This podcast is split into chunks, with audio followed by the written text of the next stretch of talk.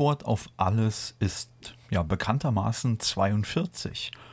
Und damit herzlich willkommen zur 42. Episode vom Subraum Transmission Podcast, unserem 19. Türchen hier im, ja, ich sag mal, Corona-Dezember. Martin hatte ja gestern in seiner 18. Folge das Thema Kommunikation bedeutet Lebensqualität. Und eben auf Kommunikation möchte ich heute in dieser Folge ganz gerne eingehen. Und zwar, naja, die Kommunikation übers Internet, aber nicht so, wie wir es jetzt hier so alle kennen, sondern über Satellitentechnologie. Okay, okay, ich weiß, der ein oder andere wird jetzt sagen, hey, das gibt es doch schon irgendwie seit den 80er Jahren. Das ist ein alter Hut. Erzähl uns mal was Neues. Naja, okay, machen wir es ein bisschen anders. Was jetzt, naja, das kommende neue Satelliteninternet mit der Firma Starlink Germany GmbH in Frankfurt zu tun hat, das möchte ich euch in dieser Episode erzählen. Los geht's!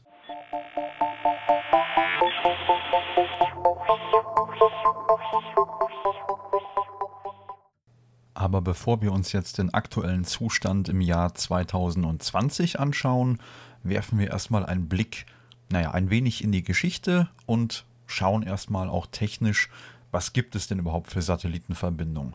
Prinzipiell muss man zwischen zwei Arten von Satellitenverbindungen unterscheiden. Zum einen gibt es da die Zweiwege-Satellitenverbindung und die Einweg-Satellitenverbindung. Und die Einweg-Satellitenverbindung, das war so bis circa 2013 der Klassiker in Europa und wurde auch ja, bis halt 2013 etwa von ungefähr 10.000 Nutzern eingesetzt. Bei dieser Technologie war es üblich, dass man ja den Downlink per Satellit hatte.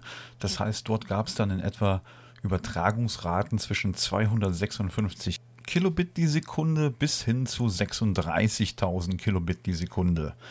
Und der Upload erfolgte in der Regel dann über eine ISDN-Verbindung und das ja, klappte dann halt über die übliche Kanalbündelung mit immerhin 128 Kilobit die Sekunde. Und wie sich so ein Anschluss vor gut zehn Jahren noch angefühlt hat, beschreibt uns jetzt ein Bekannter von mir, der lustigerweise auch Daniel heißt. Ja, hallo Daniel, hier ist Daniel.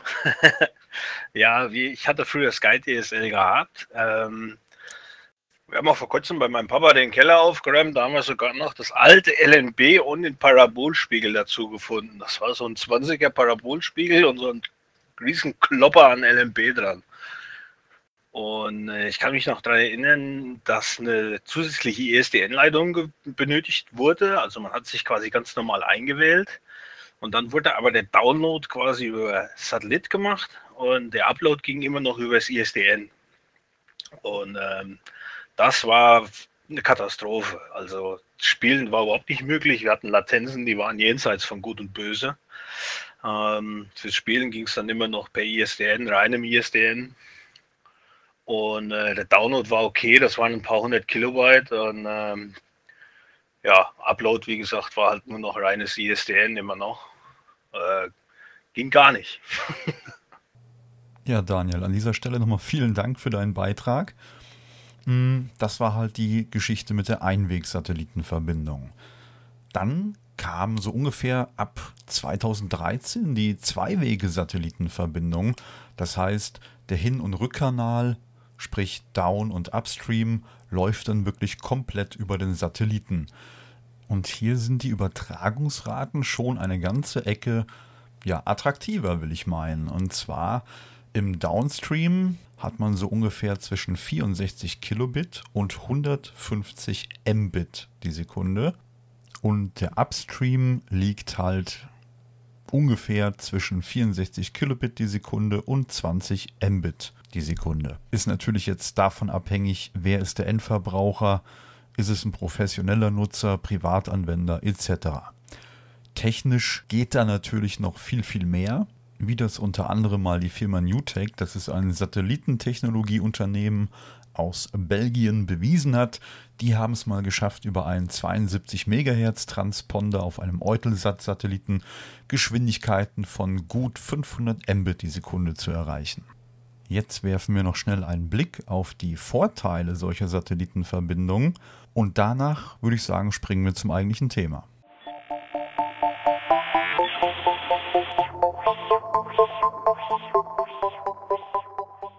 Die Vorteile einer Satellitenverbindung liegen natürlich ganz klar in der, naja, schon relativ großen Bandbreite, ihrer extrem großen Verfügbarkeit, die natürlich auch weitestgehend noch ortsungebunden ist. Was so viel bedeutet, wie dass man sich natürlich unabhängig von erdgebundenen Daten oder Telefonleitungen bewegen kann. Das heißt, es ist kein fester Standort nötig.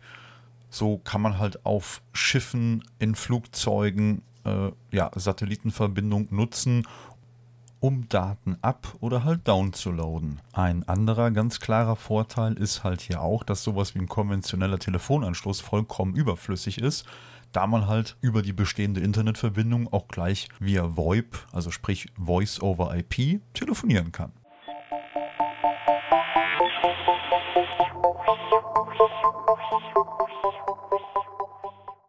Kommen wir aber nun auf die frisch gegründete Firma Starlink Germany GmbH zurück, die in Frankfurt am Main im Handelsregister eingetragen wurde. Sprich, sie ist bereits beim Amtsgericht in Frankfurt angemeldet. Ja, und richtig, bei Starlink Germany, besser gesagt bei Starlink, handelt es sich natürlich um ein Tochterunternehmen des ja, Tesla und SpaceX-Chefs Elon Musk. Jetzt kann man sich natürlich fragen, Internet aus dem All, Internet über Satelliten, das gibt es ja jetzt irgendwie schon länger. Was will Starlink denn da jetzt anders machen, wie die anderen, die es da jetzt schon gibt? Naja, Elon Musk selber sagt, er will auf jeden Fall schnelles Internet an die entlegensten Orte dieser Welt bringen. Naja, in Deutschland ist halt jetzt schon die Zulassung erteilt worden. Stößt auch nicht bei allen auf Begeisterung, aber dazu später mehr. Die Bundesnetzagentur in Deutschland hat halt jetzt grünes Licht gegeben für Internet über Satellit. Ja, und da sagte dann der Herr Jochen Hohmann, das ist der Präsident der Bundesnetzagentur, wir haben die frequenzrechtlichen Voraussetzungen geschaffen, damit in Deutschland breitbandiges Internet über Satellit angeboten werden kann. Hm, eine Besonderheit von der neuen Regelung ist unter anderem, dass die Frequenzzuteilung erstmal auf ein Jahr befristet wurde, damit man gegebenenfalls noch Anpassungen vornehmen könnte. So viel dazu. Aber wie will Starlink jetzt eigentlich diese Ziele erreichen? Naja, Starlink geht halt her und baut im Prinzip ein gigantisches Satellitennetz. Wenn ich gigantisch sage, dann meine ich auch gigantisch. Andere Anbieter haben den einen oder anderen Satelliten irgendwo in einem geostationären Orbit, der, na, ich sag mal, relativ weit draußen ist. Für ein Größenverständnis zum Beispiel so ein ähm, klassischer Fernsehsatellit, wie ihr die zum Beispiel kennt, wenn ihr eure Satellitenschüssel einstellt, der beispielsweise Astra 19.2 Ost, ja, der ist ungefähr 37.000 Kilometer weit draußen. So, und wenn man über solche Satelliten, die halt so weit weg sind, ein, äh, eine Internetverbindung aufbaut, hat man natürlich, wie uns Daniel eben auch beschrieben hat, starke Latenzen. Einfach weil die Signale so lange zum Satelliten und halt auch wieder zurück benötigen. Im Schnitt sind das etwa 200 bis 400 Millisekunden. Und hier macht sich dann das eigentliche Problem der, ja, ich sag mal, der Zwei-Wege-Satellitenverbindung bemerkbar, dadurch, dass die Strecke ja vom Satelliten zur Erde und von der Erde zum Satelliten ja im Prinzip zweimal zurückgelegt werden muss, hat man natürlich dieses Phänomen dieser Latenz. Ne? Die Laufzeit verdoppelt sich halt. Und durch das Verdoppeln der Laufzeit, eben aufgrund der langen Laufzeit des Signals, kommt man dann auch mal ganz schnell auf 400 bis 800 Millisekunden. Hört sich jetzt alles nicht so dramatisch an. Und beim, ich sag mal, Verschicken von einer E-Mail oder bei dem Aufrufen von einer Homepage ist das alles noch einigermaßen erträglich und vertretbar. Aber im Vergleich ähm, ja, zu einem normalen DSL-Anschluss, da liegt die Latenz ungefähr bei 5 bis 30 Millisekunden. Da wird der Unterschied natürlich ein wenig deutlicher und da macht man sich bestimmt auch nochmal Gedanken, ob man so einen Anschluss benutzen möchte, um damit zum Beispiel einen Ego-Shooter zu spielen. Ja, und jetzt wieder zurück zur Frage, was macht Starlink da jetzt besser? Naja, Starlink platziert die Satelliten A in einem Netz und das weltumfassend und zudem in einem viel niedrigeren Orbit. Und zwar der aktuelle Plan von Starlink sieht so aus, dass in der ersten Stufe ca. 1600 Satelliten in einer Höhe von etwa 550 Kilometern positioniert werden. In der zweiten Stufe werden etwa 2800 Starlink-Satelliten in einer Höhe von 1100 bis 1325 Kilometern positioniert. Und die dritte Stufe sieht vor, dass etwa 7800 Satelliten in einer Höhe von nur 340 Kilometern ausgebracht werden. Hierbei handelt es sich dann um einen sogenannten LEO, L-E-O, Low Earth Orbit. Und jetzt aktuell befinden sich etwa knapp 800 solcher Satelliten in diesem Orbit. Und ja, damit wurde begonnen letztes Jahr im Mai 2019 wurden die ersten 60 Satelliten erfolgreich mit der Falcon 9 ins All gebracht. Ab der zweiten Ausbaustufe ist geplant, dass die Satelliten dann mit der neuen Rakete, sprich mit dem Starship und der Super Heavy Rakete ins All geschossen werden. Und das würde dann bedeuten, dass circa 400 Satelliten gleichzeitig ins All gebracht werden könnten, anstatt jetzt den 60 Stück. Insgesamt sind von Starlink hier um die 34.400 Satelliten ins All zu befördern geplant. Schauen wir uns nun noch die technischen Spezifikationen der Satelliten an und auch der Endgeräte und warum das ganze Netzwerk noch ein Ärgernis der Astronomen ist.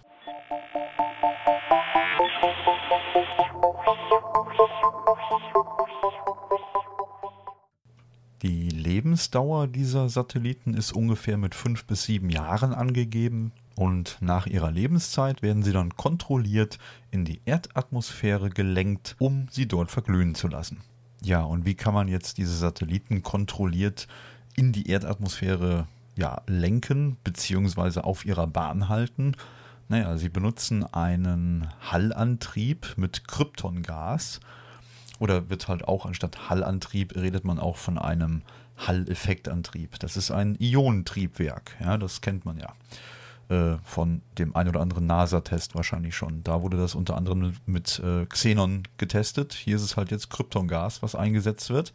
Zudem ist die Bauform recht interessant, da die Satelliten ja schon sehr, sehr flach sind und haben halt dadurch den Vorteil, sie lassen sich ja wunderbar stapeln beim Start mit der Rakete. Im Fall mit der äh, Falcon 9 sind das dann eben mal 60 Stück aufeinander und halt geplant beim Starship und der äh, Super Heavy Rakete wären das dann 400 Stück, die man aufeinander stapeln kann. Ein Satellit in der Version 1.0, also sprich in der aktuellen Version, wiegt dann eben mal schlappe 260 Kilogramm. Ja, zudem haben die Satelliten noch, was ich ganz spannend finde, optische Sensorik und unter anderem auch einen Zugriff auf die Weltraumobjektdatenbank des North American Aerospace Defense Command. Das ist dann sowas wie das äh, ja, Verteidigungsministerium. Ähm, sollen die Starlink-Satelliten halt selbstständig auch Weltraummüll ausweichen können.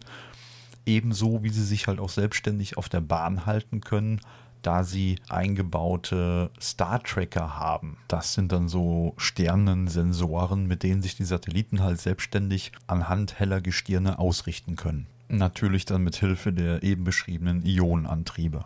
Ja, des Weiteren sind sie natürlich mit einem Solarpanel ausgestattet zur Stromversorgung und haben auch noch vier sogenannte Phased Array Antennen, mit denen unter anderem die Daten dann zu den Endgeräten übertragen werden.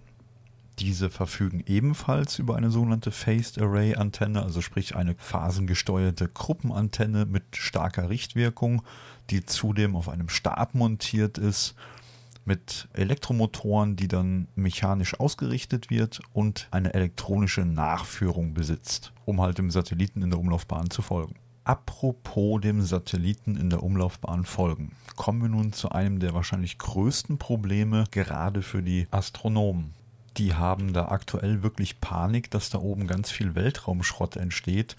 Naja, erstens mal dadurch, dass die Satelliten an sich schon sichtbar sind. Und zudem könnten sie natürlich auch ähm, ja, Weltraumschrott verursachen durch Kollisionen mit kleinen Steinchen oder generell anderem Weltraumschrott, der da oben rumfliegt. Und ja, dann so Kettenreaktionen auslösen und halt wirklich viel Weltraumschrott verursachen, indem dann nachher überall noch die Brocken da rumfliegen. Aber hier hat auch Starlink gesagt, dass ein System verbaut wurde, und zwar Technik vom US-Verteidigungsministerium, das autonome System zur Kollisionsvermeidung. Dieses kann wohl Gegenstände erkennen, kann diese ja genauestens lokalisieren und kann dann wohl auch Ausweichmanöver einleiten, dass halt solche Kollisionen vermieden werden.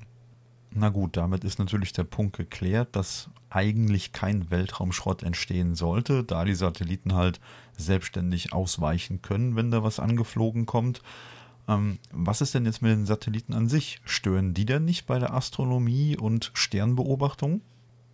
Naja, ich sag mal so, das kennt wahrscheinlich jeder, der schon mal eine Langzeitbelichtung gemacht hat mit der Kamera am Nachthimmel. So, wenn da oben jetzt ähm, beispielsweise ein Flugzeug lang fliegt oder so, das würde zum Beispiel ein, ein Trail, so ein Streifen, also eine, eine Spur hinterlassen. Und in etwa die Befürchtung haben die Astronomen dann auch mit den naja, Starlink-Satelliten, dass die dann genau, weil die belichten ja deutlich länger, dass die dann äh, halt auch diese Streifen von den, ja, von den Ketten haben, ne, von den Satellitenketten. Die bilden ja quasi ein Netz. Und da haben die halt wirklich Panik vor. Aber hier kann man halt auch schon wieder Entwarnung geben, da viele Astronomen sich zusammengetan haben, haben sich, wie, wie sie so schön sagen, auf ihre wissenschaftliche Grundorientierung besonnen und haben über die ESO, also bei der Europäischen Südsternwarte, sich eine Studie überlegt. Und dabei wurde halt speziell das VLT, sprich das Very Large Telescope, was in Chile steht und von der ESO betrieben wird, in den Mittelpunkt gestellt und hier wurde halt geschaut, wann werden wie, wo Bilder aufgenommen, was wird aufgenommen und so weiter. Ich äh, mache das jetzt einigermaßen kurz, weil ich schon wieder deutlich über 17 Minuten bin. dabei ist im Prinzip rausgekommen, dass zu den Abend- und zu den Morgenstunden so circa ein bis zwei Stunden wären die Satelliten sichtbar, dadurch, dass sie halt von der Sonne angestrahlt werden. Und sobald diese nicht mehr von der Sonne angestrahlt werden, dann kann man auch wieder komplette Entwarnung geben. Dann kann man eigentlich ganz normal Astronomie betreiben, ohne dass die Satelliten dann am Himmel stören.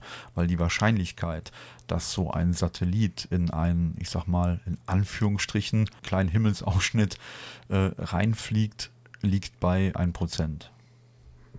Ja, und trotz alledem will SpaceX natürlich auch die Astronomen nicht verärgern und arbeitet an einer neuen Variante, dem DarkSat.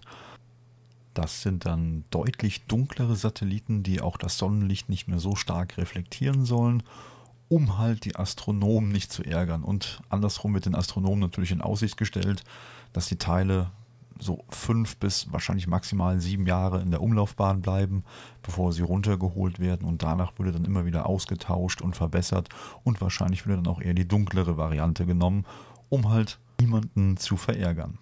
Schließlich geht es hier darum, Internet in die Welt zu bringen und nicht die Astronomen zu ärgern. Ja, ich denke mal, wir schließen die Episode jetzt auch so langsam ab. Ich bin jetzt auf viele andere nicht eingegangen. Wie gesagt, ich fand Starlink halt jetzt sehr, sehr spannend, weil Starlink halt jetzt bei uns hier in Deutschland, in Frankfurt, ja, die Firma gegründet hat und wohl aktuell auch zwei Bodenstationen baut, die halt zur Kommunikation mit den Satelliten ganz äh, entscheidend sind. Und wenn es da Neuigkeiten gibt, dann werde ich das, denke ich mal, hier nochmal ansprechen in einem unserer äh, Episoden. Vielleicht dann auch mal mit Martin wieder zusammen. Und als Fazit dieser Episode möchte ich eigentlich nur noch sagen, ähm, schneller Internetzugang bringt uns Bildung, Wohlstand und Fortschritt. Und das überall auf diesem Planeten. Jetzt muss es nur noch bezahlbar werden. Ihr findet alle Links wie immer unten in den Show Notes Habt noch eine gute Woche, eine schöne Zeit. Bis Weihnachten ist nicht mehr lang. Umgebt euch mit netten Menschen, hört einen guten Podcast. Ciao.